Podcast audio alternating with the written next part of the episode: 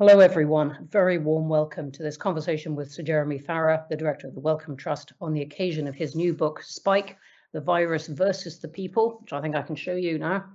Um, written, uh, uh also calling himself The Inside Story, written with Anjana Ahuja, the distinguished science writer, and published, of course, last week. Many of you may have read it already. I'm Bronwen Maddox, the director of the Institute. Before we kick off, some really brief housekeeping which you may be familiar with if you join many of our events, do start sending your questions in as soon as you like through the Q&A panel on the right of your, your screen. Um, perhaps limit yourself to one or two each. Uh, if you'd like to, do include your name and where you're viewing from. It's really interesting for us to know. We're going to be live tweeting from IFG events using the hashtag IFGFarrar, so you can follow and tweet along there too. There's also going to be a video and sound recording of this on our website within 24 hours. And many thanks indeed to the Wellcome Trust for working with us on a wide range of discussions, although today Jeremy Farrar is speaking here in a personal capacity, as, as indeed he has written this book. A lot of you won't need any introduction to him, but let me give you um, one anyway, um, with some of the, the key features of, of a, a very wide-ranging career that has brought him to the forefront of the debate about the UK's handling of the coronavirus response. He's been the director of the Wellcome Trust since 2013, the latest stage in a career very much focused on global health and infectious disease. Before joining Wellcome, he spent nearly 20 years at the Hospital for Tropical Diseases in Ho Chi Minh City, Vietnam, leading the clinical research unit there. And of course, he's been uh, centre stage in the government's response or in debating the government's response to the coronavirus pandemic as a member of SAGE and the UK Vaccine Task Force. His views on that response are set out in this book and what we're about to do, uh, talk about today. Jeremy, a very warm welcome. Thank you very much indeed. Let's start from where we are right now before we delve into some of the points you've made about this extraordinary 18 months. So Freedom Day, good or bad? I've been uh, I've been in favour of, of lifting restrictions. I, I think the um, the way that the uh, advice and, and indeed decisions been made over the last few weeks and months have actually uh, been been good, very good. Um, I think that the key has been that the um, restrictions since when March or April time have been lifted in a in a staggered uh, way with a time lag between lifting this restriction and going on to the next one of about four or five weeks to allow the data to catch up. And uh, I think, uh, no, I have been uh, very supportive of the lifting of the final restrictions on the 19th of July with the caveats uh, that have been made very clear, I think, particularly by Chris Whitty, that that they must be gradual and they must be cautious. Um, and I think the continued wearing of masks, for instance, on public transport, uh, has been a very wise move. Um, but in the end, we'll have to look at the data over the course of the next what uh, month or so to see what um, what that's going to tell us. But at the moment, I would be cautiously optimistic. Yes. Okay, that's great. Though if we had been meeting in person, if we had got there on the London Tube, I'd be surprised if we saw more than two thirds of the people wearing masks, judging from what I've uh, seen and heard recently. Okay, let's jump back to the beginning of your book, which you, you tell more or less in um, chronological order, draw, drawing on your past, obviously, in this area of infectious disease. Um, how seriously were you, how early were you worried, really worried about what was coming out of China?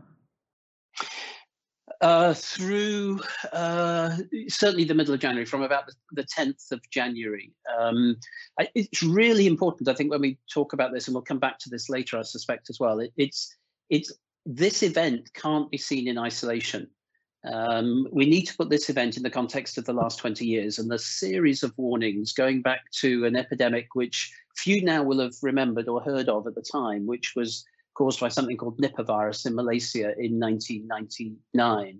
Uh, and then through SARS-1, MERS in the Middle East, Zika, Ebola in West Africa, of course, the pandemic of 2009, uh, bird flu itself, H5N1 in Vietnam, etc.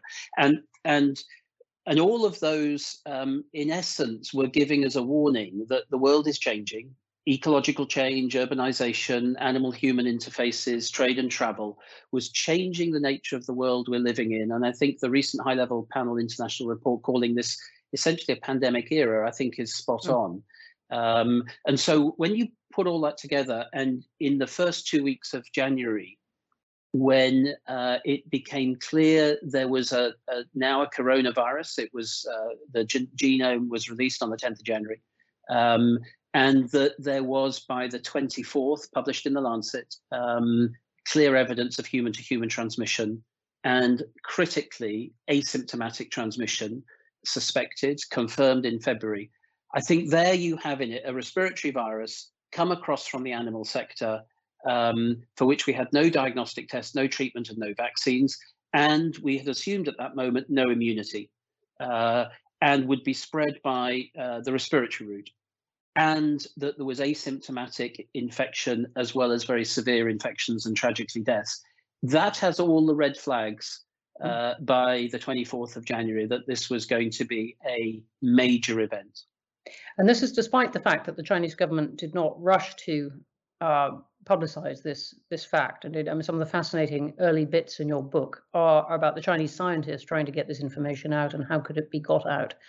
Um, what should we make of and how should we deal with China's you know reluctance to acknowledge or to tell the world that this virus was there and indeed that it had had the sequence?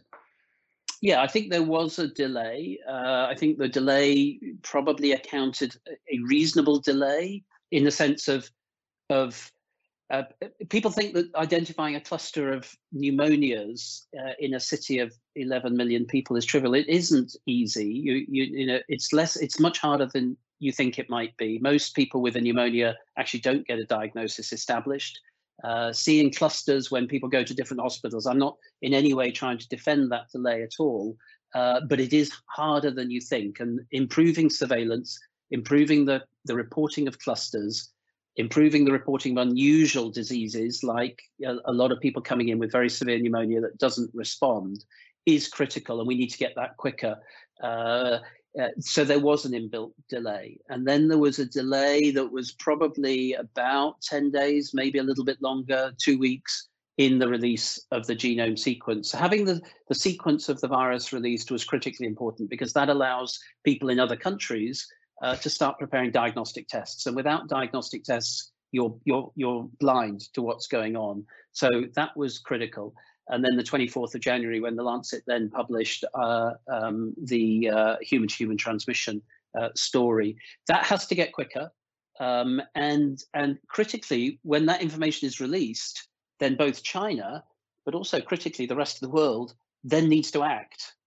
Then, mm. not not later, not six weeks later, because uh, uh, if, it, if ever in an epidemic, Ebola or COVID or SARS-1, if you get behind exponential increasing number of cases, you can never really catch up until you go through that wave. And, and early responses in a period of uncertainty uh, are far more important in some ways than later responses when you have certainty.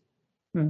I'll come on to those responses in a second, but just staying on China, um, one of the fascinating bits in this, book is uh, how you describe changing your view on the origins of the virus um, from thinking for a period that China, it, it might, there was a, good case that this had come out of the, the lab in, in Wuhan and you acquired a burner phone and all kinds of things you'd never imagine you'd have to do to, in order to discuss this, to thinking, um, no, uh, the scientific evidence is on the side of it developing naturally.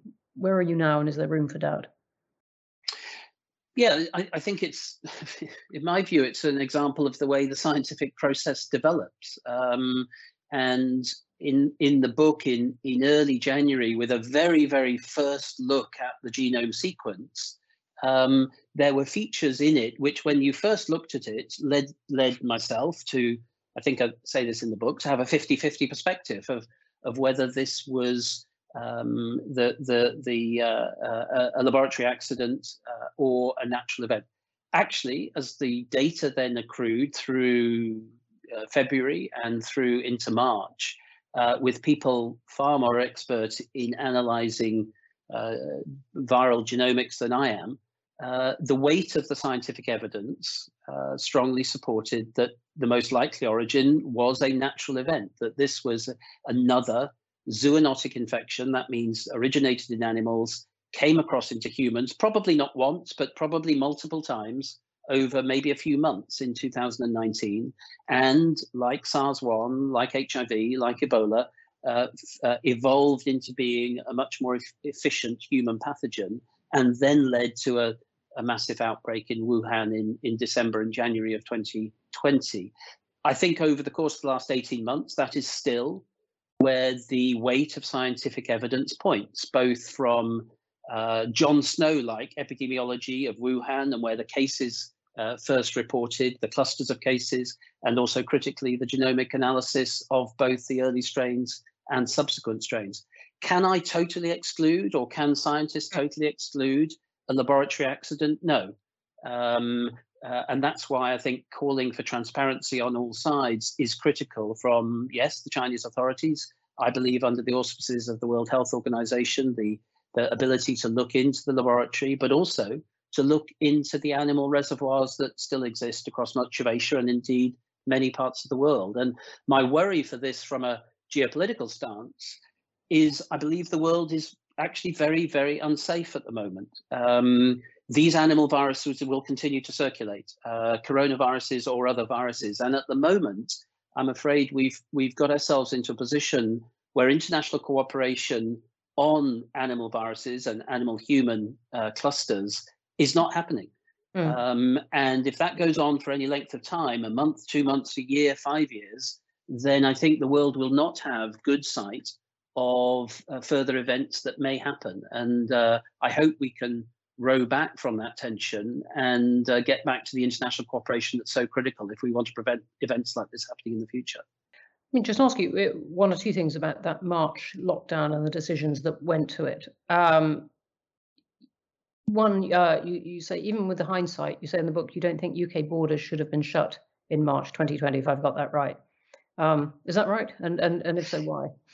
Yeah, I, I, you know, this is is uh, where retrospect and at the time, at, at, the time, I certainly felt that uh, again, evidence from previous epidemics um, has been that border controls um, depend on the type of border you have. Firstly, uh, uh, New Zealand, for instance, very different situation to the UK, both islands, of course, but very different connectivity. And the UK is, is incredibly connected as a country.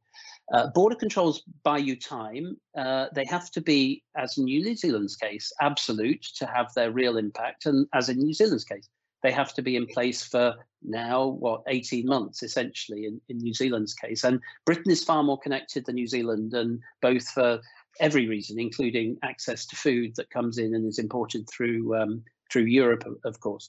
But the other reason why border controls, I think, if they had been in place, and yes, now I would say that the border controls, if they'd been complete, would have delayed things and bought some time uh, for the UK.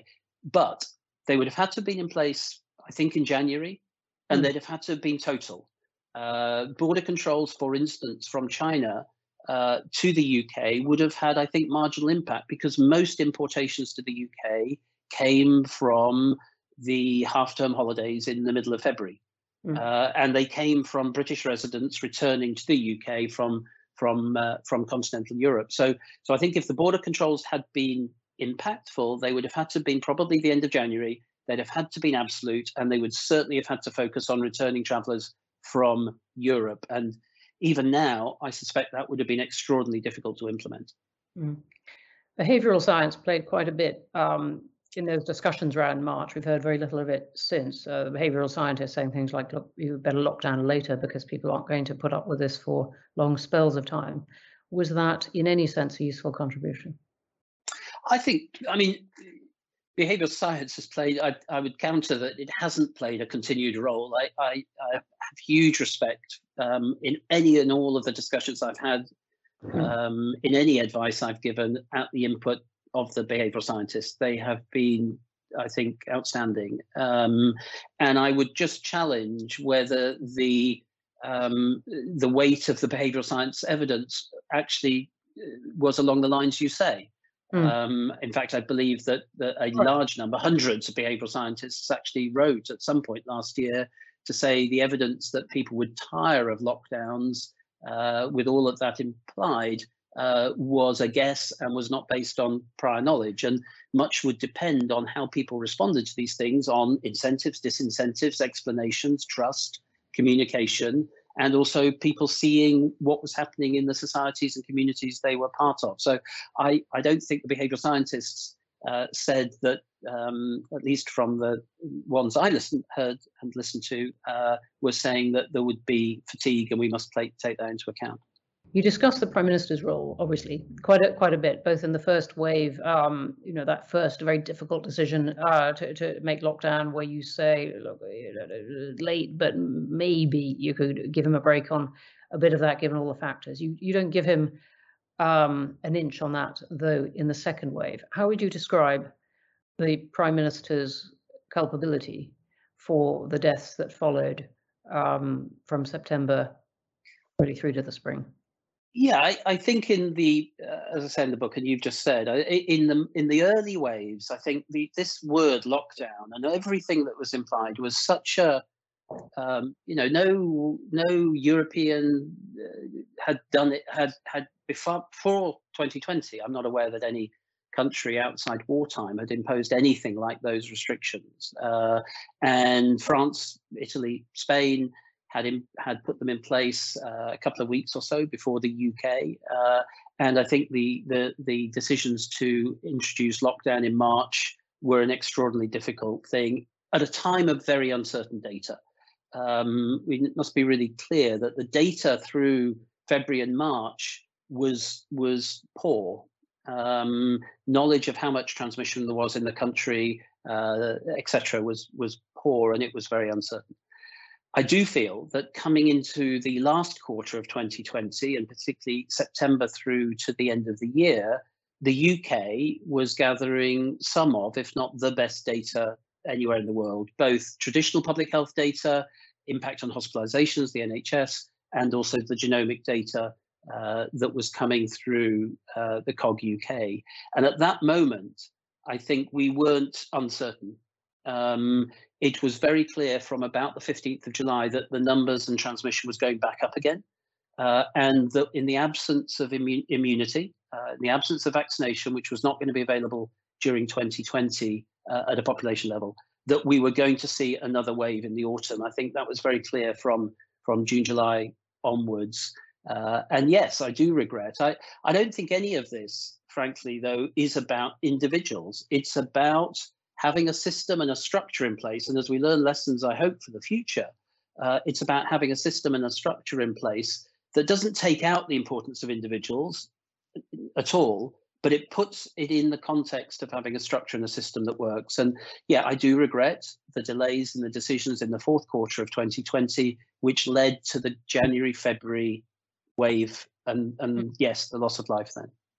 I absolutely take what you um, say about systems, and, and um, the, the, IFG would absolutely support that. On the other hand, these were decisions by the Prime Minister in the end, from every account that um, people have given of those discussions, and there's a lot of disagreement from from from others. But in the end, it was his decision to um, to delay uh, a lockdown to try and find other ways. Um, do you think people should criticise that, or is it indeed it's the job of the prime minister to take his the best decision he thinks he can. And if deaths follow from that that well that's the that's the consequence of the decision. Yeah i think in the end of course there's accountability and and and you know i'm i'm not a politician nor would i i wish to be. And it's a very tough series of choices you make. You're trying to trade off this against the other. But then yes there has to be let a lessons learned. And and was the delays during the autumn of 2020 the right decision it, it, was not the right decision. Hmm. Um, mm. We we went into you know over fifth tragically over 50% of all deaths through this pandemic in the UK happened in a six or seven week window in January and February of 2021 and I, I think the data then was was very clear uh, the lockdown the um, the, the uh, adherence to the lockdowns were remarkable um, uh, in fact, they remain remarkable today. Behavior actually hasn't changed that much since the 19th of July, from what we can see either. The, the public and the population have been remarkably willing to um, to follow that guidance, uh, and I think we could certainly have mitigated, not prevented altogether, mm. but I think we could certainly have mitigated the loss of life in January and February of 2021 had we made decisions on lockdown earlier uh, mm. and, and kept them in place during November and December. Mm. Which country would you look to um, to say, look, they've done really well? Yes, with the, the, the, all the all the benefits of hindsight, but I mean, this has been the most extraordinary, brutal uh, experiment of countries picking their different strategies up against you know. Um, uh, a common threat. And you know, for a while it was Germany and then Australia, but co- com- countries have come in for huge praise at some points of the pandemic now don't always look so good. Is there a country well, you look to and think, look, they, they got it right? I, I think there are a number of countries um, that that have that have we could look to to learn lessons from as well. Um, and and and I think where I would look to, and it's interesting the choices I make. Um, South Korea, mm-hmm. I think has has uh, has done very very well. Uh, I think Vietnam has done very well, and obviously that's a slightly biased judgment, having spent almost 20 years there. But I think Vietnam is going through a tough time at the moment uh, with the Delta variant now dominating transmission, and numbers are going up. But 18 months in, I think Vietnam has done extraordinarily well with limited resources. Mm. Norway, mm-hmm. I think Norway has has had um, going into the pandemic a very strong social contract. Mm. uh, and I think has managed the pandemic very well. Yes, with a lot of resources, but that demonstrates that it's not just resources. Norway has done well. Vietnam has done well. Yeah. yeah. Um, I think I, I do still look to New Zealand, although I think New Zealand and Australia have got a tough exit from the pandemic because they're going to have to now rely on population, total population vaccination to exit. But but frankly, they've had a very small number of deaths by head of population. Uh, mm. and I think on the whole, Australia and New Zealand have managed it very well. I could point to Singapore as well. I, if I pick out South Korea, though, one of the reasons yeah. I think South Korea has done well is South Korea had a wake up call four or five years ago with an outbreak of the Middle East respiratory syndrome epidemic, which which really challenged them. Um, and to give credit to them, they looked at that and said, never again and I think put in place uh, reforms and changes which allowed them this time round in a much more challenging situation to do very well. And what were those reforms? Because I mean, you're talking about countries which did react uh, very fast. I guess that's one of the points you're making. Um, went for very early of lockdowns or, or curbs. Uh, it might be these later periods, particularly the countries not having such access to vac- uh, vaccines that are struggling. Um, uh, to get to get the the exit strategy, as you said. But the lessons to you that they're yeah. about, about spotting these clusters of cases and about moving fast. Exactly. And South Korea, a few four or five years ago, there was a, a, a single individual um, flew into South Korea from the Middle East with the Middle East respiratory syndrome. It's a, a cousin, if you like, of the virus that's caused COVID 19. And that single individual led to, I think, over 200 cases within uh, South Korea in the capital in Seoul, because the individual went from clinic to clinic to clinic before he or she got the information they needed and it was custard and there was, there was an amp, uh, a ripple amplifying effect in each of the clinics what South Korea did is it strengthened its public health capacity. It invested in public health. It, it uh, engaged in uh, in uh, scenario planning and also in um, uh, wargaming, um, for want of a better word. What would we do in this sort of circumstance? Uh, and they increased their capacity for testing and uh, and uh, uh, clustering and, and communication and trust. Mm. Um, uh, Vietnam similarly, Vietnam, remember, went through SARS. a very good friend of mine, Carlo Urbani, died of SARS-1 in Hanoi.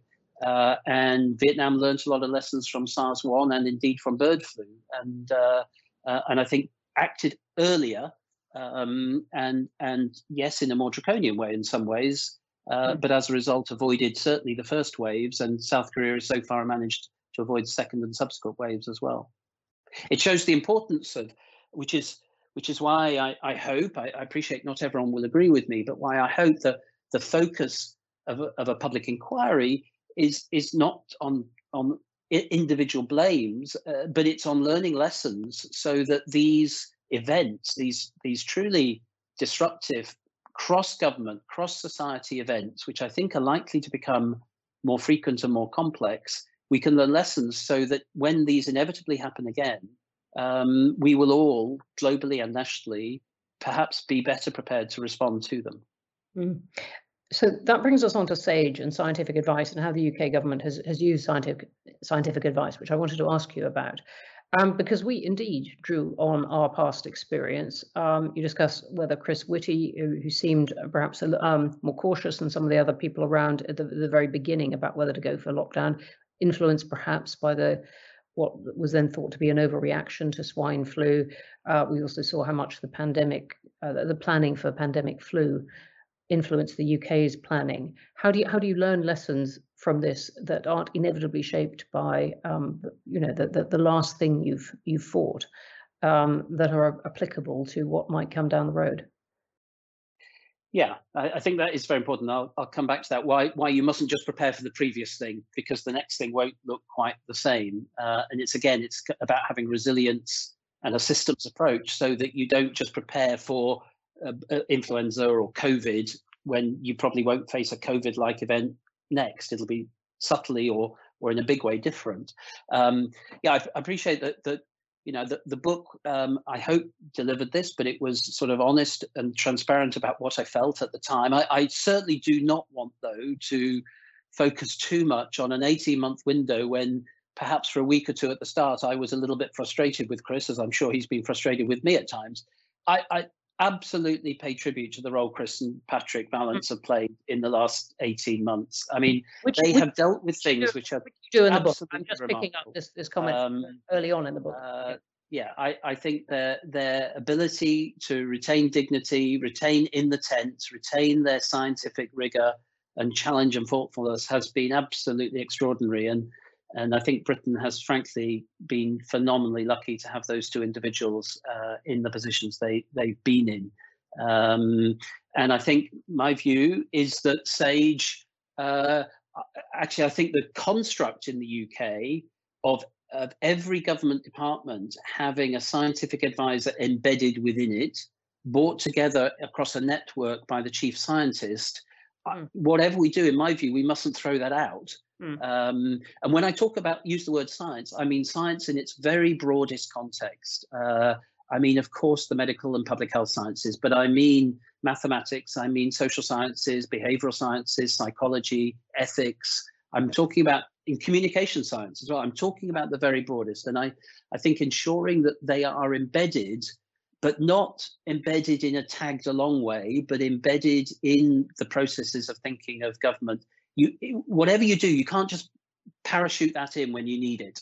Mm. Uh, I think you you build that trusting relationship between the broad range of science and policymakers and the civil service over years of building up language, trust, uh, communication strategies. Uh, and I think that is something that the UK can very, very strongly build on. I would see. But so can, I, can, I, can I ask sorry, you that, Jeremy? What what you would then do um, with Sage and its role, looking looking at the role of Sage over the last 18 months, what would you keep and what would you change? Uh, I would I would have, as actually started to happen in the second half of next year, I think the coming of the JBC, the um, I forget what it stands for now, the Joint, Joint uh, Yeah, I think that was a really important advance. Um, if you like, standing a little bit back from the advice and bringing together um, uh, the full range of inputs, not just from SAGE as it as it was, but also from economics, from behavioural data around, you know, where people were travelling and and everything else that is available uh, to the government. To put all that together in the JBC, I think was a great great advance. And I uh, I think the SAGE's transparency, which I believe that uh, um, Patrick Vallance played a critical role in ensuring that minutes of SAGE are available transparently to everybody to see, both the minutes and the summary and the background work. I think that needs to be available on, on day one. And I, would, I suppose I'd like to see a broader, um, transparently available set of data that sort of, if you like, mirrors SAGE, but as in economic evaluation, uh, social evaluation, and others, that, that the the public and the critically policymakers can see in real time that total range of cross-government activity and data, and then be, one would hope, in the best position to be able to make the very tough decisions that have to be made. Joint Biosecurity Centre, not Council. I, I, I realise. Do you think the government's um, use the phrase "sticking, uh, following the science" fairly, or did it sometimes do things that were not indeed supported by the science? Well, again, it goes back to this, you know, often repeated mantra, which is, which is, you know, science is there to advise, yeah. and, and it's critical that politicians and policymakers make the choices, and that distinction is absolutely uh, respected. And I don't think policymakers and politicians should ever uh, totally follow all of the advice that comes into them. Um, uh, but I think what what is better is when it's clear what the advice is and why governments quite rightly sometimes have decided that they would not follow that advice because of other reasons. Um, uh, and that again comes back to, I think, the public having the same insight into the transparent thinking, not just of SAGE, but of the other elements that, that are critical into making those decisions. And so I think it's totally right, obviously, that policymakers and politicians make the choices. Uh, uh, but I think they need to be clear where, where they are following that scientific advice and, and when they are not. Mm.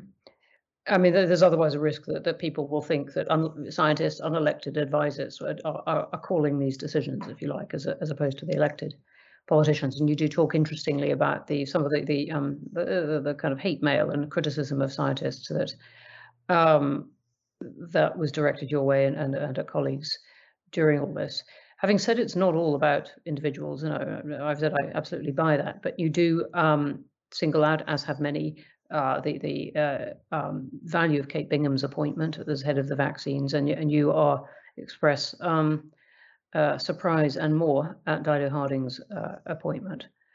How, what do you think, government? What, again, what lessons should we learn from this?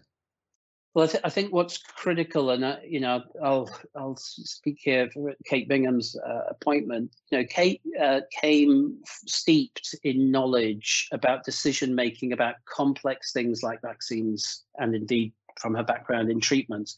Uh, Kate had spent years working in sifting through um, very complex science to try and decide, you know, in her case, uh, where to invest and where to create new drugs and new interventions. I think that was totally aligned as an experience and expertise with what was required in the vaccine task force. Here you had a, a range of science, some of it absolutely brilliant, Sarah Gilbert's work and and Andy Pollard's work in, in Oxford on, on the vaccine. And you had other areas uh, where the science was much weaker and the the willingness to to have to bring your expertise and experience to say we need a portfolio. We're going to have to invest in a range of vaccines that we don't know which one's going to work maybe none of them. We're going to have to do that at risk and at scale and have the confidence to do that and then yes make good decisions. I think that is absolutely critical expertise and experience to bring to something like the vaccine task force.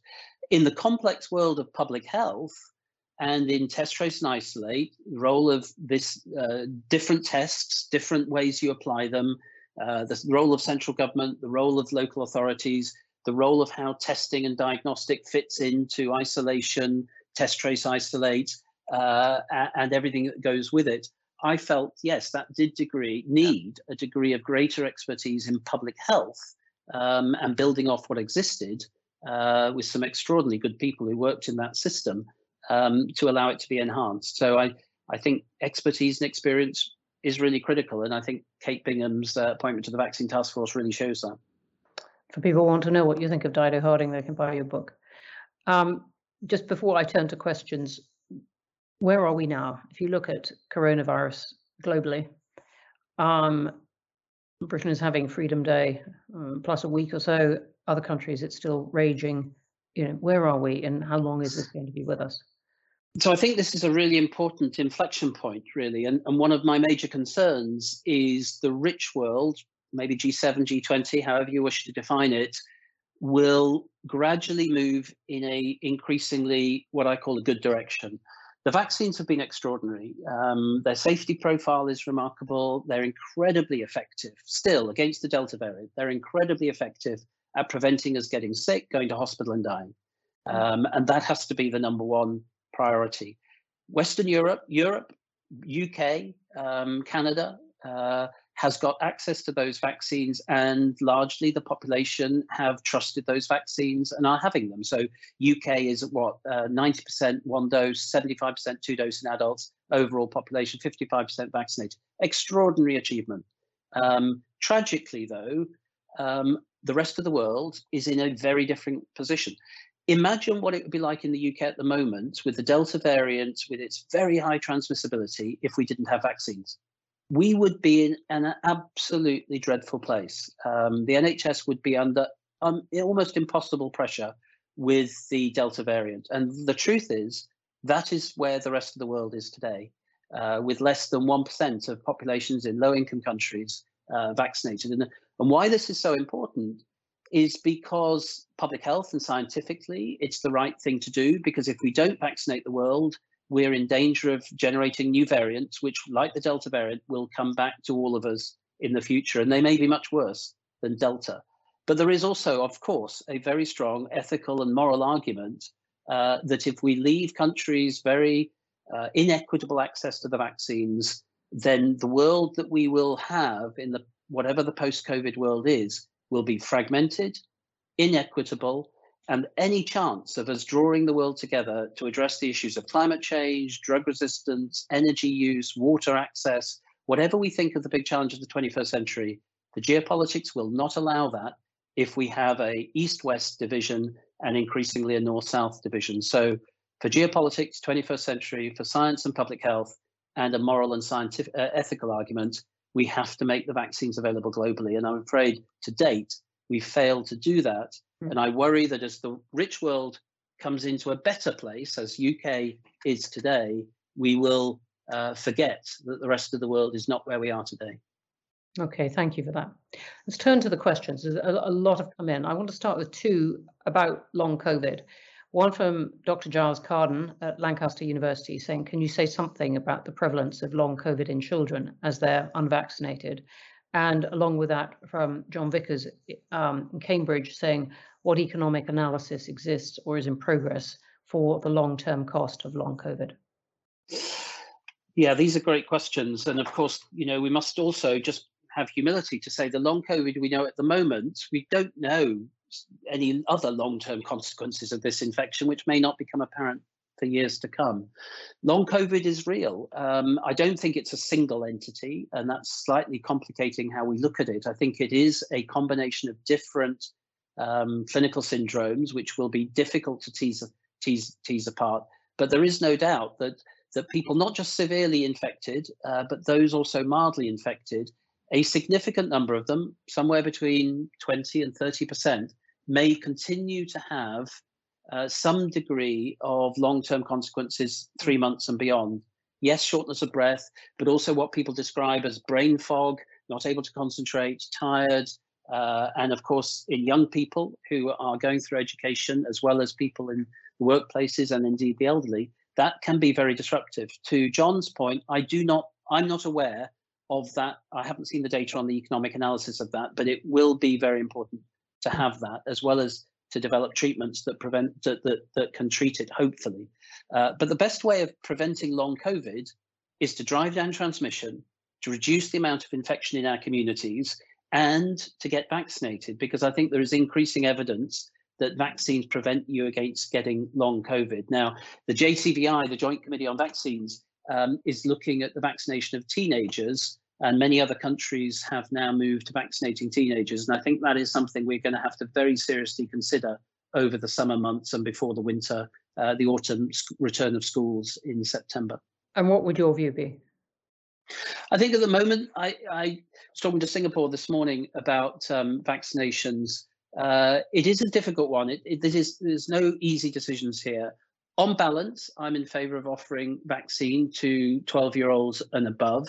Um, but I think absolute trust in both. Actually, Britain is is in a you know the MHRA, the regulator in the UK, mm. is extraordinarily strong regulator, and the JCVI I think is an exceptional committee looking at uh, advice to government. And uh, Uh, that's a personal opinion. I personally would would offer vaccine to teenagers over the summer before we return in in the autumn. But, Bronwen, very importantly, I wouldn't do that at the expense of not making vaccines available globally. I think the, the pressure should be on us to make vaccines available to vulnerable populations and healthcare workers globally before we vaccinated uh, people under the age of 18 in this country. Okay, thanks very much. That's uh, super clear. All right, let's go to a pair of questions about the WHO and its its role in this. One from Jill Rutter. Um, indeed, of the IFG, saying, what does the COVID experience tell us about the adequacy of the World Health Organization? How does it need to be reformed to um, better help deal with future pandemics? And one from Hillary saying, should the WHO uh, put pressure to on to, to ban wet markets um, and sanction countries who uh, who don't comply. For example, China, indeed, should China face penalties? Going back to your points at the beginning about the um, very interconnected world that we're living in? Yeah, so I'll, I'll start with the first one. The most important reform to WHO, in my view, is is for the world to back it. um, you, you know, it, over the last 20 years, and particularly over the last five before before COVID, um, including with but not limited to the U United States decision under the previous administration to withdraw from WHO, undermines it. Um, countries around the world, actually UK is a is an exception here, but many countries around the world are not paying their fair due to the WHO, uh, particularly for the non-hypothecated funding of WHO. So WHO is constantly underfunded, and it's often politically undermined. Um, personally, again, as with the IPPR report from Helen Clark and Ellen Sirleaf, I would uh, make the Director General uh, elected by the member states, but I would give her or him a single seven or eight year term because I think constantly having to go to re-election weakens the director general. I think she or he could be a more powerful advocate of public health globally if they had a single term. Um, and uh, I think the most important reform is if you're going to make WHO accountable for, for helping deliver public health, then don't um, take away the authority and the responsibility. Don't don't give it the accountability without giving it the authority. Um, the WHO is not a police organization. It, it it doesn't have the it can't sanction. It can criticize, but it can't sanction. It doesn't have that capacity. Um, and I would like to see it uh, become the place that uh, talented young individuals from around the world who are interested in public health go to as the number one place to go to in, in global health. Um, the second question, um, uh, wet markets. Uh, wet markets were, were, undoubtedly the source of um, uh, SARS-1. I believe they will uh, prove uh, to be the source of, of SARS-2 and of course many, many others but whatever you do, don't don't drive the animal trade, including wildlife trade, into uh, under, under you've got to be really careful that you drive it into the, the black market, um, that you have no sight of it, no regulation over it. Um, I think the answer, as Hong Kong did after 1997 bird flu, is to make your wet market safer to stop the animal trade in wild animals like pangolins or civet cats. Um, try and encourage people to move away from thinking some of these are aphrodisiacs or, or other great enhancers of our lives. Um, uh, regulate the, the wet markets and make them fit for purpose. If you ban them all, I'm afraid that awful animal trade will go on. You'll have no sight of it and, and you won't know what's going on. And I actually think that would be worse. Mm. And finally, on sanctions, I I'm not in favour of sanctions. What would you sanction? Um, you know, take the Delta variant. It probably maybe first arose in India. Uh, the UK was probably the first place it came at mass, and Britain has probably seeded continental Europe with the Delta variant. Do you sanction India or Britain? I don't think so. I think the responsibility of all nations is to prevent these epidemics, mm. share the information when you have them, and work together as a globe because this isn't a nation state problem, it's a global problem. Thanks very much indeed for that.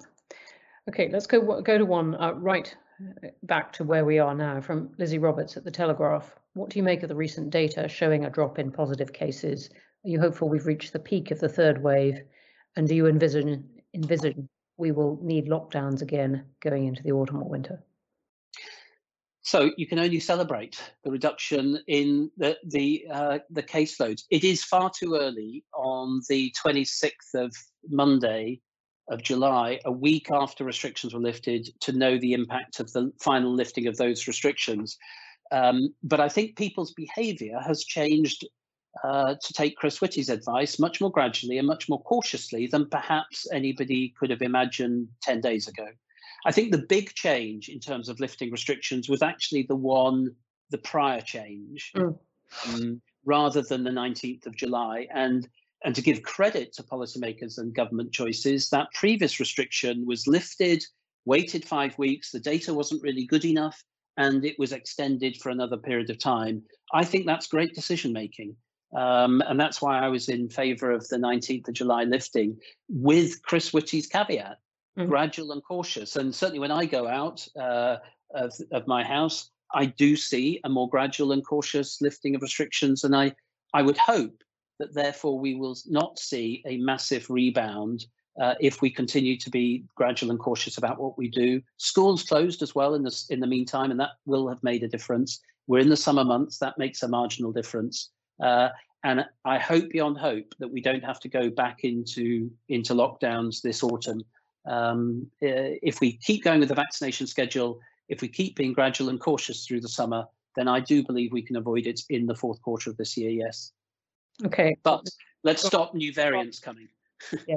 um, because the biggest risk now, I believe, is new variants. And that's why I'm so strongly arguing for driving down transmission globally and making vaccines available globally. We might come back to just that point, uh, but thank you for that. And Xantha Leatham from the Daily Mail. I hope that also covers your question about why do why do you think uh, cases in the UK are now falling? Okay, let's go to one from uh, back back onto the question of of Sage. Um, one from Gus O'Donnell, who says, "How well do you think Sage worked, and how might we improve the way we provide expert advice to the politician?" Thanks, Gus. Um, I've read his work on this recent um, some months ago. Um, uh, I think you you build off strengths and things that may not have worked perfectly, but on the whole, the whole system um, is something to build off. I go back scientific advice within every arm of government, um, uh, the chief scientist pulling together, uh, and uh, the chief medical officer. I do think there's got to be a stronger link between that advice and then pulling the levers that make a difference. Um, advice is one thing, but in a fast moving, exponentially growing epidemic, if you advise on day one, you pull a lever on day 10, and the lever doesn't have its impact till day 30, doubling every three days, you've lost control. And I think we've got to get better about how the advice, once it's accepted, is then turned into an actionable thing which makes a difference quicker in a fast moving.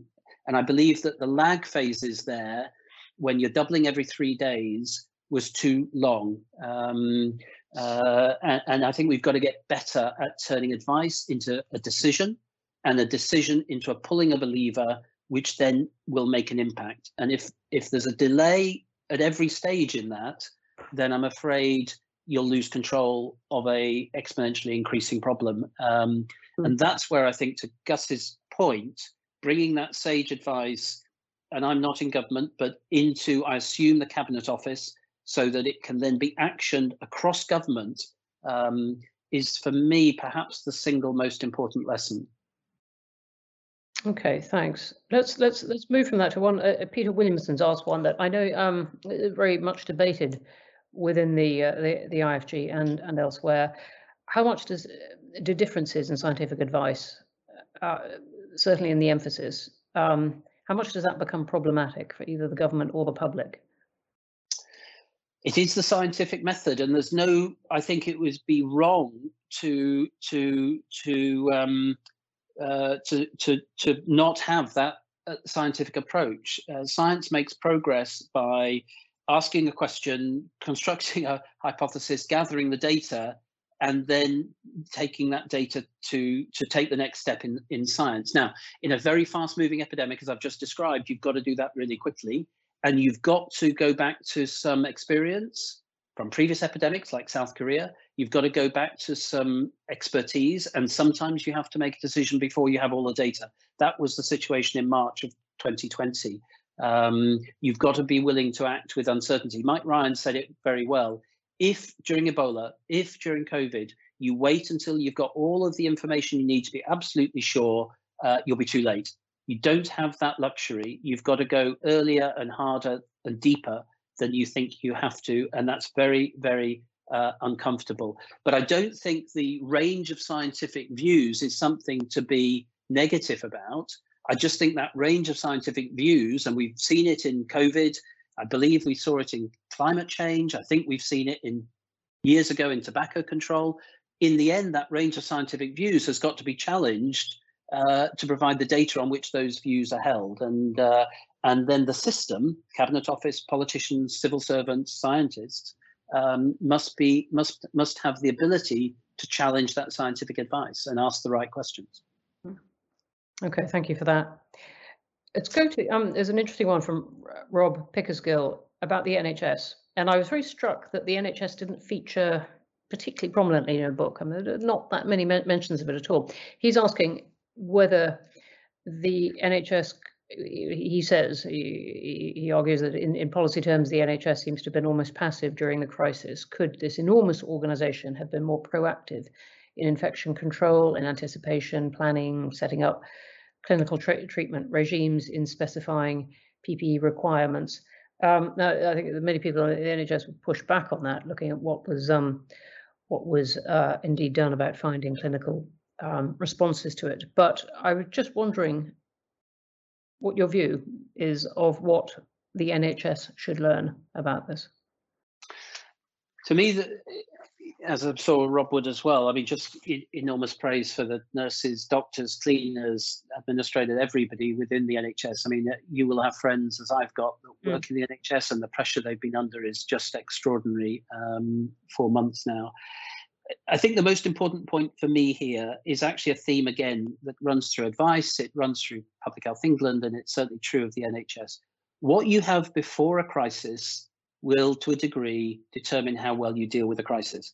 If you have a system which is working at 100% or beyond capacity all of the time, if you add in an unexpected or, or at least, you know, black swan event like this, not even at this scale, you will tip it over and it will not be able to function as you would hope it would do. Uh, um, and I think the the lesson for me is you cannot run your NHS or your health system at maximum capacity all of the time. Uh, there has to be more resilience um, and resilience, uh, the balance of resilience and efficiency has to swing back a little bit more to resilience um, that it can cope with the unexpected, uh, that it has the right people. I mean, the, the opening up of the uh, Nightingale hospitals was a really important thing to do.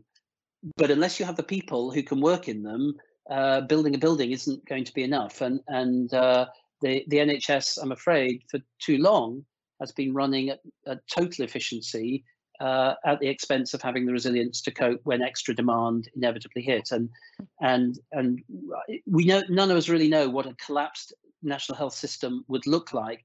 But the NHS came very close to that in January and February of this year, and uh, and I'm sure in some points, I'm afraid, not everybody was treated totally as they doctors and nurses would have wished. Mm. Oh, might it look, in fact, uh, what Italy looked like in the first months of the of the pandemic? I mean, the, the, the good health yeah. of of of, a, of an affluent country, with doctors having to make choices about who they treated or not. Yeah, that was for me one of the real low points. A very emotional call in in uh, in February March of 2020, talking to intensive care doctors in northern Italy and listening to the fact that here, a G7 country, was having to make choices about who to treat and who not to treat um, in northern Italy, and that phone call will, yeah, will always remain with me. It was harrowing. Hmm. And Nick Fincham, I hope that that covers um, at least part of your question about about the NHS this winter. Thank you for asking that. We go to one from Rachel Cooper, who says, "What can we learn from coronavirus and and this pandemic?" in, um, for combating AMR. I assume she means antimicrobial resistance, uh, obviously a growing problem. Yeah, it is. And it, again, it has many of the features of COVID pandemics in a sense, is that what happens in Britain will influence what happens in Delhi and will happen influence in what happens in Mexico. I'm afraid um, I believe that the 21st century challenges, not just in health, but broadly, are going to be defined by our ability to work transnationally. Um, because infectious diseases will cross borders. Um, I think it comes back to surveillance. I think it comes back to knowing what you're facing. Uh, the absence of data in March of 2020 uh, was was um, was a major factor. Our absence of knowledge about drug resistance globally at the moment is is poor, frankly, uh, and therefore we can't see it. Um, so I think surveillance, and when we think about better surveillance for pandemics, I think that surveillance has to provide utility all of the time. And I would like to see surveillance for epidemics built into surveillance for tuberculosis, for HIV, for malaria, for drug resistant infections, for typhoid. Because if you don't build systems which are being used all of the time, when you want them in a crisis, they won't be there.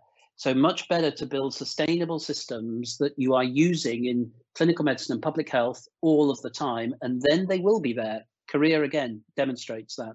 Um, so I think there are a lot of lessons. And then critically, lesson from COVID for AMR, drug resistance, is to make sure we have the interventions, whether they are hand washing or they are new drugs or they're new diagnostic tests or they're new vaccines, have them now, even though you may think I don't necessarily need them, but you will need them. And if you wait a year, um, you'll have the devastating consequences of COVID. So think ahead. What do you need? What science needs to be done? And critically, what manufacturing needs to be done in order to incentivize the new interventions that you're going to need.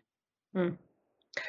Thank you for that. And I and I got to ask you finally one uh, that I thought was going to come up in the in the in the questions from others, but hasn't. And it is whether what you would do about um, vaccine hesitation and whether you think steps which some governments, including this one, are looking at of, of taking measures that would essentially compel people to do it if they wanted to take part in some things, but uh, obviously France looking at that as well, whether those are justified.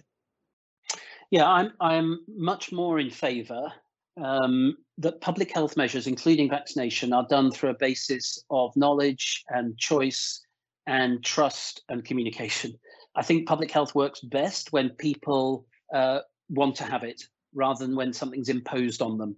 Um, and I think actually the UK uh, has had such remarkable vaccine uptake compared to essentially every other country because prior to the pandemic, Britain actually, UK actually had very good high levels of population trust in vaccines. Uh, actually, it was much lower in France and some other countries. And I think some of the measures that have been taken are, are probably appropriate in France because they've had low uptake in certain communities. But I think in the UK, we would be much better advised to explain, uh, to use. Jonathan Van Tam's been a brilliant communicator throughout the pandemic um, JCVI use the systems we have in place and persuade people uh, rather than coerce people um, uh, for things like vaccines. Um, but we should remember that vaccine hesitancy in most of the world is not the problem. It's hmm. vaccine access. Yeah. Uh, and we shouldn't confuse the two. Well, thanks very much indeed. Um, we're going to have to draw to a close there. So I'm sorry I couldn't take in many uh, more of the really excellent questions. Ian Scott, thank you for joining us from Singapore, asking about Australia, which I think we've partly covered in this. Others uh, joining us from uh, Japan and other places asking about uh, the source of the virus. There's some terrific questions there, and uh, just apologies I couldn't get in more of them. But thank you all very much indeed for, uh, for, for joining us, and of course, Jeremy Farrar, thank you very much.